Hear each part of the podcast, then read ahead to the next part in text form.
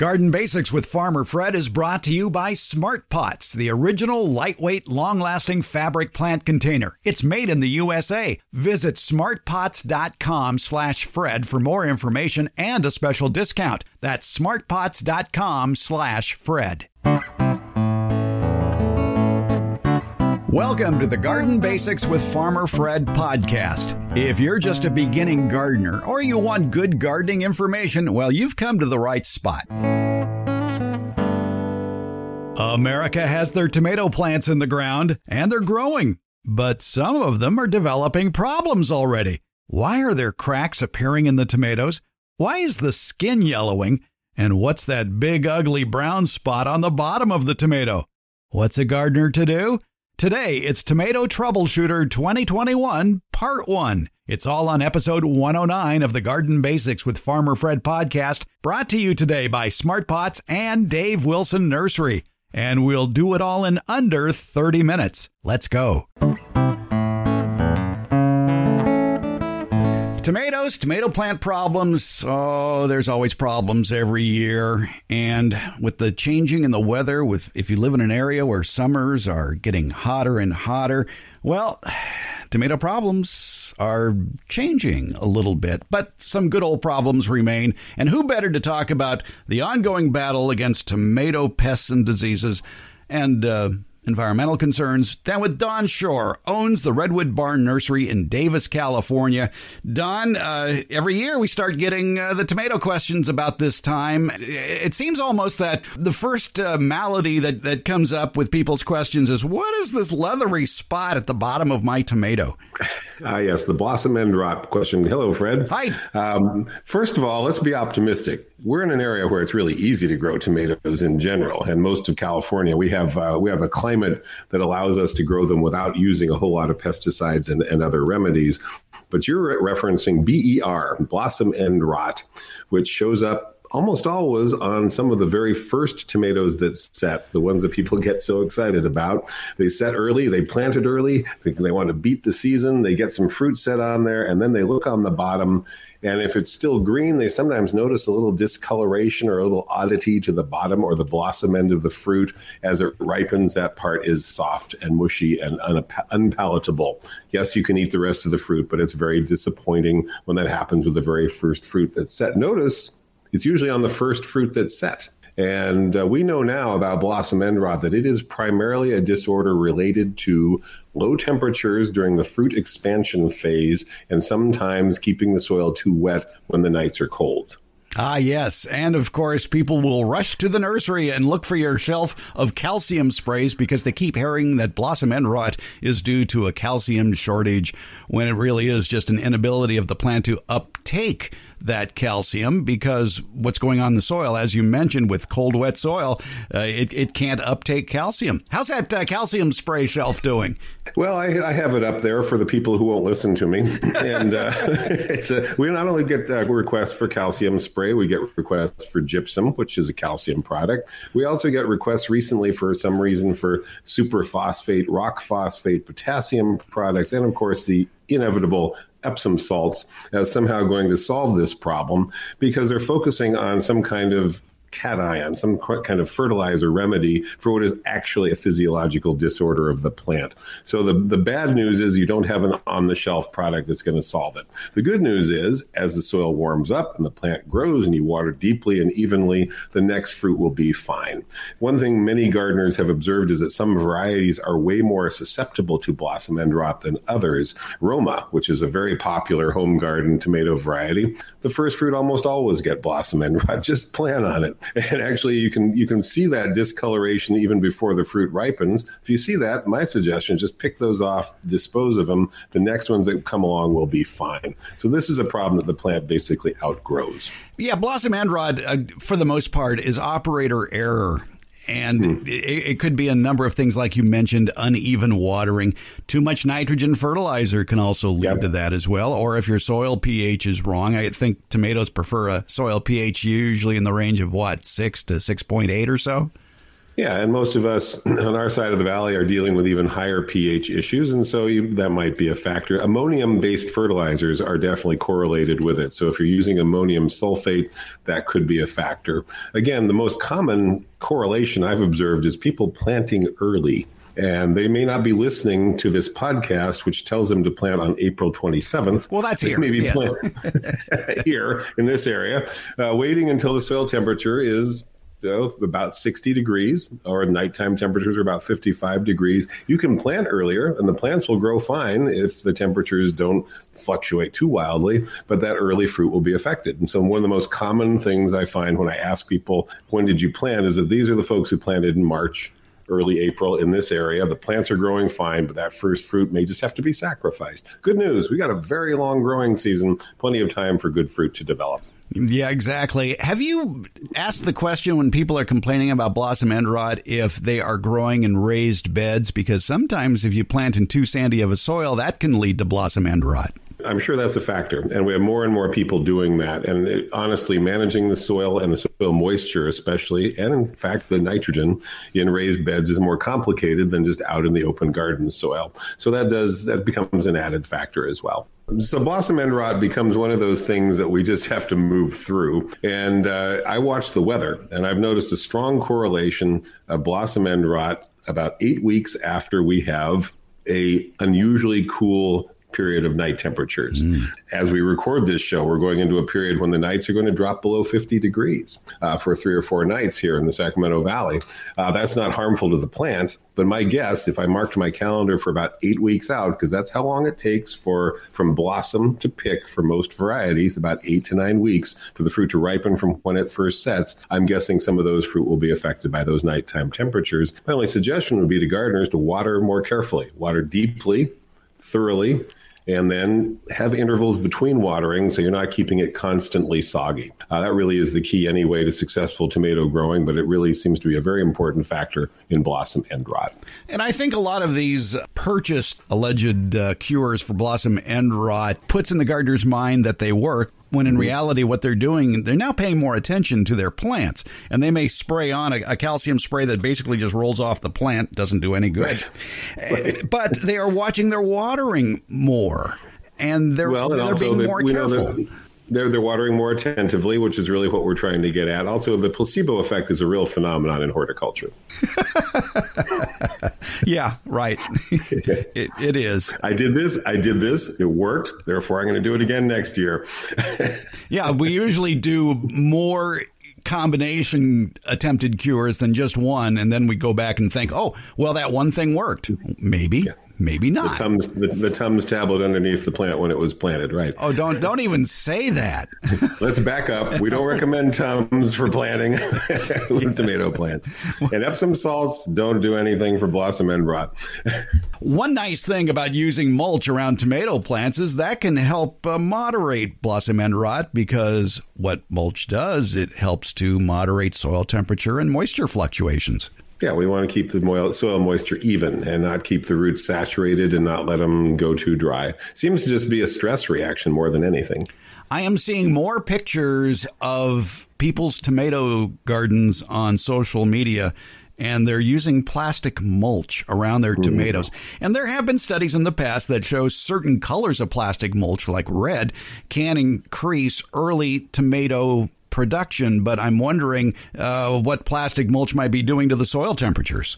I would think it would be increasing them in some cases, and I think it would also make it more difficult for you to water correctly. So I would urge people not to jump too quickly into things like that. The common mulch with compost, some sort of good organic material, is always beneficial, especially in a raised planter where you're having difficulty maintaining even soil moisture and maintaining a good steady supply of nutrients. The mulch you choose, if you buy a good quality product in a bag, probably has some nutrients in it, probably has some source of nitrogen, as well as just enhancing the soil moisture and, and its ability to retain moisture and retain nutrients. So mulch is good. My preference is natural mulch, something you actually buy that's a good quality compost product. All right, let's talk about uh, sun issues. I here in California, uh, because of our increased temperatures in the summertime, longer bouts of heat, we're seeing more and more plant failure by July, early August, where uh, some varieties that have been uh, very popular here, like Juliet,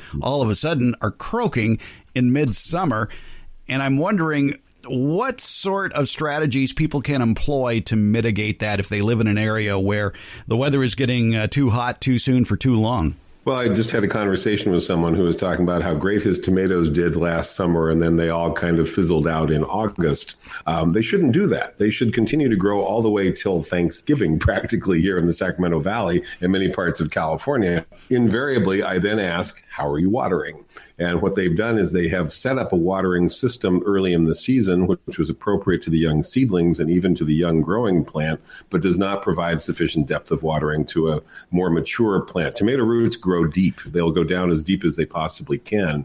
And so, my suggestion in general to get your tomato growing, flowering, and fruiting longer is to water more deeply as the season progresses. Less often, if you prefer, it depends on what else is in the bed with the tomato plant. Personally, I always have my tomatoes separate from almost all the other vegetables and because they need less frequent watering but longer watering as the season goes along.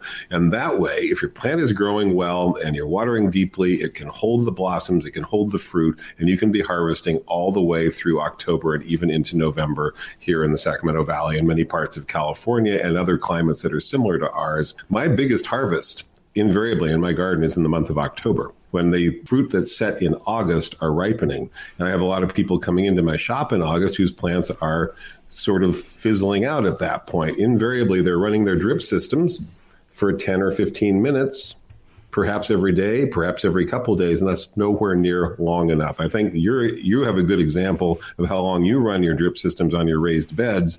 Uh, if I recall, it's a little longer than ten or fifteen minutes. yeah, yeah, it's, it's it's more like two or three hours, uh, yeah. twice, maybe three times a week, depends on the heat. And the whole idea is to get that water down as deep as possible to encourage the roots to go deeper. If you're just watering a drip system 10, 15 minutes, you're putting on a quarter of a gallon of water. No, that's enough for the young seedling when it first goes in and for the first few weeks, but it's best to just water longer. Unfortunately, raised beds once again have the drawback of draining out more quickly. So you definitely have to water more often in a raised planter. Uh, those who are just doing it out in a normal garden bed may be able to go five, six, seven days between waterings as long as they run the system for a couple of hours. The main thing is a tomato plant needs several gallons a week. And if you don't give it that, the plant will keep flowering, keep trying to fruit, and then, yeah, just kind of fizzle out as we get into the month of August. We can continue to harvest well into the early fall here, as long as the plant roots get deep enough and they get the moisture that they need. You're making all those people listening in Michigan Michigan very, very jealous. this is tomato country out here. All those tomatoes you buy in cans in the winter, a lot of them came from California. Yeah, exactly. the other thing that happens in the summer heat, though, and this happened a lot in the summer of 2020, we had seven heat waves in the Sacramento Valley. The fruit burned. It's sun, it's scalded on the west or the southwest side of the fruit as it was ripening, and that's a, that was a real problem. We, of course, if we're going to have hotter summers and hotter hotter episodes of high temperature during each summer that can be a real risk on the fruit as it ripens. And so sun scald is something, especially people growing peppers, bell peppers have commented on this, but it also happens on tomatoes if the fruit itself is directly exposed to the sun at five or six in the afternoon when we're 105, 110 degrees. That fruit can be damaged to the point that you can't really use it. So that has been an issue, and I expect we can anticipate it'll be an increasing issue. I was just watching a squirrel steal something from my yard and move on. I think he took a donut peach. All right. It's very nice of you to share your wildlife, share your garden with the wildlife. Yes, I know. All right. Uh, yeah, sun scald uh, usually manifests itself as a, light brown or leathery uh, look on the side that's exposed to the sun. I think one problem that people are doing that is encouraging sun scald is they're pruning the leaves away for whatever reason. Yeah, keep that canopy as dense as you can. I will say that certain varieties are more susceptible to it. I've never personally been a big fan, for example, of Celebrity, uh, which is a very high yielding tomato, but it has a pretty thin canopy of foliage. And we get a lot of sun scald on the fruit on Celebrity. Look at your spot where you're planting them. That would be one possibility. If you're having a chronic problem with sunburn on your fruit, uh, maybe do find a place that's a little shaded in the afternoon. My concern is people are coming in looking for shade cloth to put over their vegetable gardens, you know, 55% shade cloth over their tomato plants for the growing season, I can almost guarantee that will reduce your yield. So what you really you don't want to shade the plant. Summer vegetables are full sun loving plants. What you want to do is shade that fruit as it's beginning to ripen if a heat wave is in the forecast. So some people will just put a couple stakes in the ground to the west of the vine and be prepared to just put some shade cloth over that if we have a heat wave. But here's another suggestion. If you have fruit on the vine that is at breaker stage, getting into some fruit physiology jargon here, in other words, gone from solid green to just lightening up a little bit, or even a little bit of that yellow or red color, it'll ripen on your counter.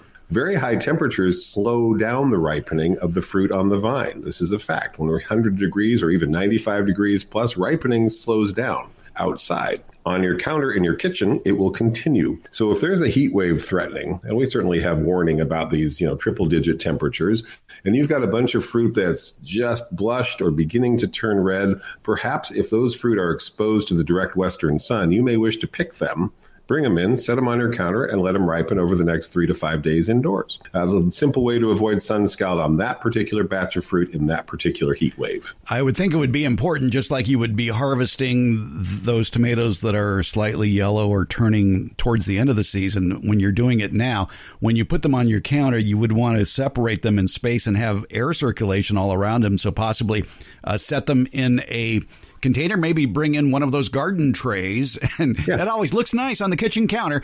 And uh, and keep your tomatoes in a single layer with a little bit of space between each one, so they're not touching. Yeah, if there were any kind of injury on one of them, such as caused by oh stink bugs or something like that, might lead to some rot and, and decomposition, which can spread pretty quickly to the fruit nearby. In general, when you're storing things like this, not like the peaches, whatever, you bring them into the house, they will continue to ripen on the counter. They shouldn't be in contact with each other. Um, you could get a special tray just for this, just to make it more elegant. Put it out on your counter, and those are the tomatoes that are ripening. But it, most people don't know that the high temperature slows down the ripening process. Uh, it actually does it kind of shuts down the plant when it's extremely high temperature. So if you're wanting that tomato for a salad three days from now and it's 100 degrees, it'll actually get there faster on your counter than it will on the vine. Hmm. Okay.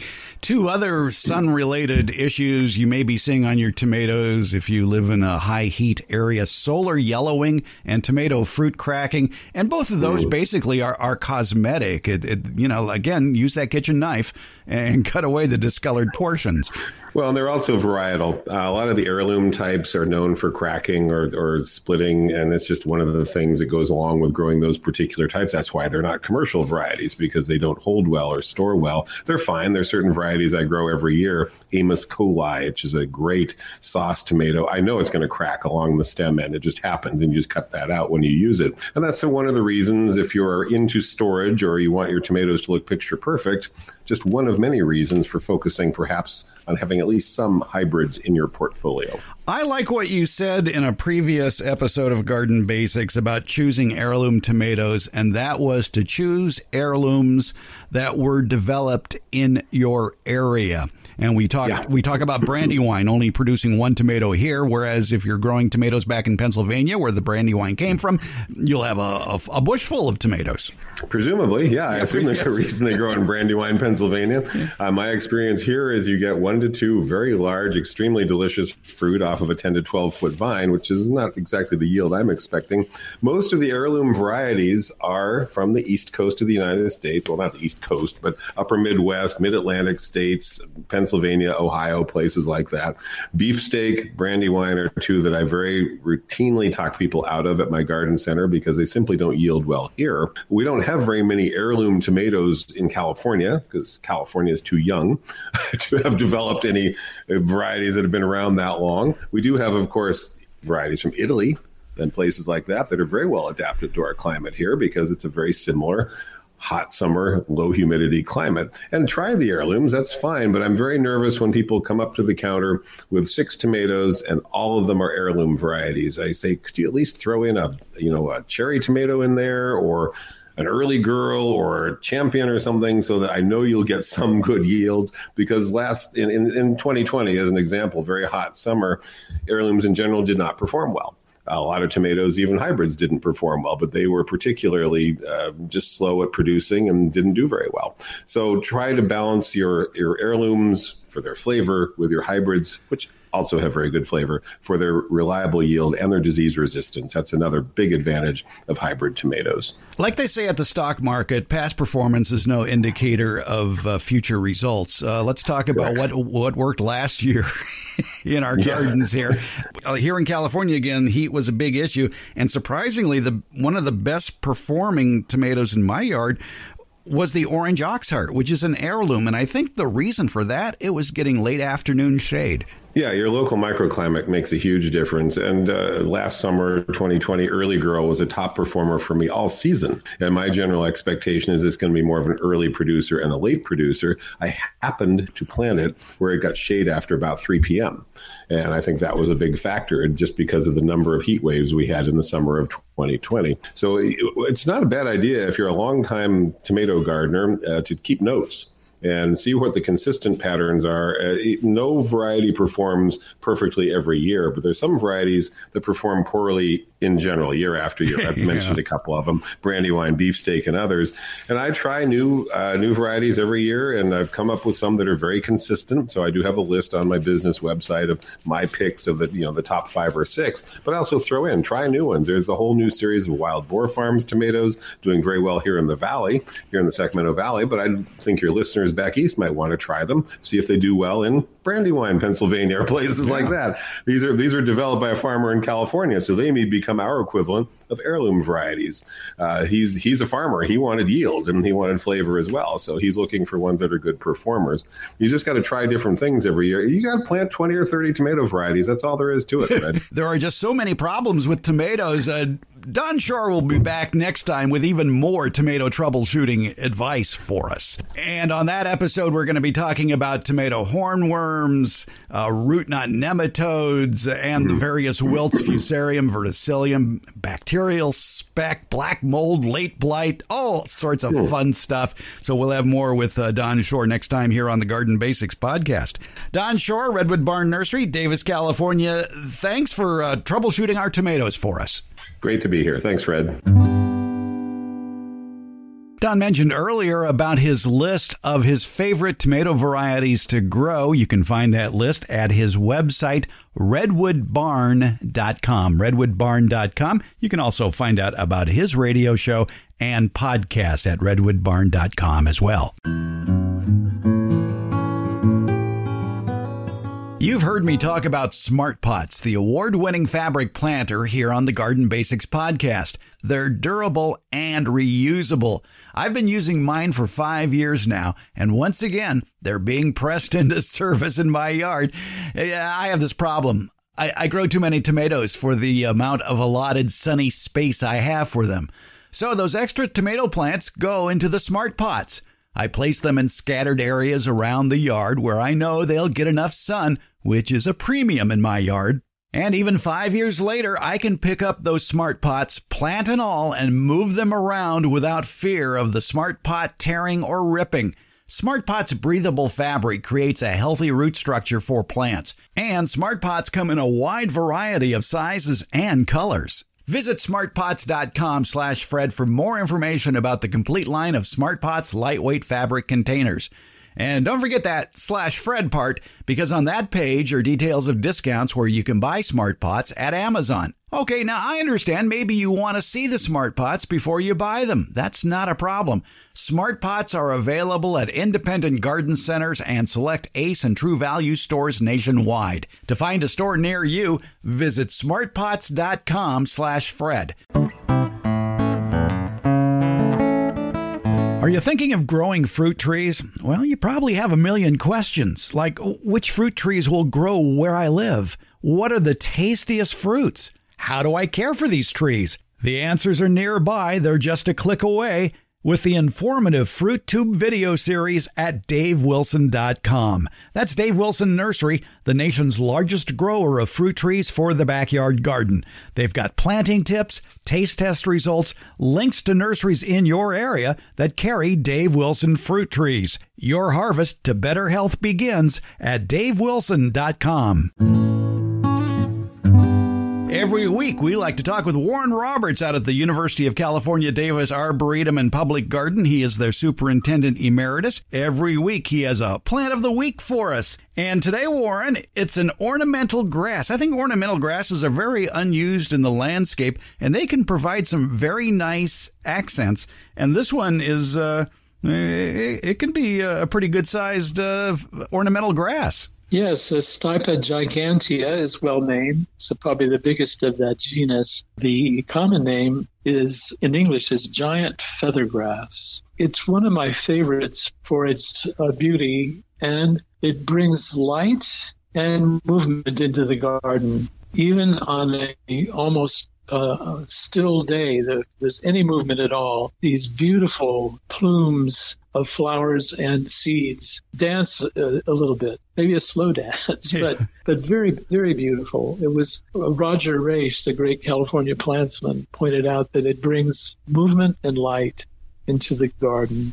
It certainly does. The clump itself can get what two to three feet tall, but those flowers you talked about, those can get up to what six feet tall six feet or even more. If you want a very dramatic grass in the garden, it's a good one to use. And it's not weedy like the pampas grass species are. Uh, it's not qu- quite as bold, I suppose, in aesthetically, but to me, it's it's more graceful and more beautiful. Uh, I have it in my own garden, and I I really like it very much. It's native to uh, Mediterranean areas in the western part of the Mediterranean. So it's native to Spain, central and southern Spain, also native in, in adjacent Portugal. Although I guess technically Portugal is not on the Mediterranean, but it certainly is has a Mediterranean climate, and also across the uh, Straits of Gibraltar into North Africa. I think that besides uh, thriving in Mediterranean areas, it can grow in uh, many other uh, areas of the country. I noticed that the uh, Sunset National Garden book points out that it can uh, grow in sunset zones 29 through 34, which is basically through the south and then up uh, the Atlantic coast through uh, the mid Atlantic states, up through Delaware eastern Pennsylvania, Maryland, Virginia, North Carolina, and on south. So th- this uh, plant actually probably has a pretty good range of, throughout the country. Yes, I, th- I think it, uh, it would. In areas with wetter summers, planting it in well drained areas and sunny areas would probably give it more chance of success. But it would grow, it can grow throughout Mediterranean or Mediterranean like climates all around the world for example, central Chile, but also I think Peru and Argentina, Australia, uh, parts of New Zealand. I think it's it has a really broad, a really broad range. It's South Africa too. In Spanish, it has some nice common names, banderillas, which means little flags. I think that's an, an, an, an allusion to the uh, the way the plant looks when, when it's in, the, in a breeze. It also has the common name baron, like baron, like B A R R O N, and also berceo, B E R C E O. And berceal would be a place where this grass grows. I, I should have looked up the uh, names in Arabic, Berber, and Portuguese, but I'm sure that has would have common names there as well uh, lovely grass, and it fits in easily. It doesn't crowd things. Even after the flowers are gone and the seed are gone, it looks very nice. I would say the time to cut it back would be when it starts looking disheveled, or probably about the time of the winter rains coming, or I would say uh, mid fall, late fall. So it's a once a year maintenance plant and it's so it's ideal in Mediterranean climates, but uh, give it a chance too if you live in a in a fairly mild climate, probably down to USDA Zone Six. You might just uh, give it a shot, see what happens. And I think also, you know, we were thinking in, for example, in Bulgaria, it would probably be fine along the Black Sea coast, uh, certainly all around the Mediterranean area. So there you go, my fans in Bulgaria. The giant feather grass, Stipa gigantea, Give it a shot. What the heck? Since they got palm trees growing in Switzerland, why not? Anything can happen. That's true. All right. Warren Roberts with the plant of the week, the giant feathergrass. He is the superintendent emeritus of the UC Davis Arboretum and Public Garden. You can visit it online at arboretum.ucdavis.edu. Warren, thank you so much. You're welcome, Fred. Garden Basics comes out every Tuesday and Friday and is brought to you by Smart Pots. It's available just about anywhere, and that includes Apple Podcasts, iHeartRadio, Spotify, Stitcher, and Google Podcasts. And for Northern California gardeners, it's the Green Acres Garden Podcast with Farmer Fred. It's available also wherever you get your podcasts. Thank you for listening, subscribing, and leaving comments. And thanks for listening.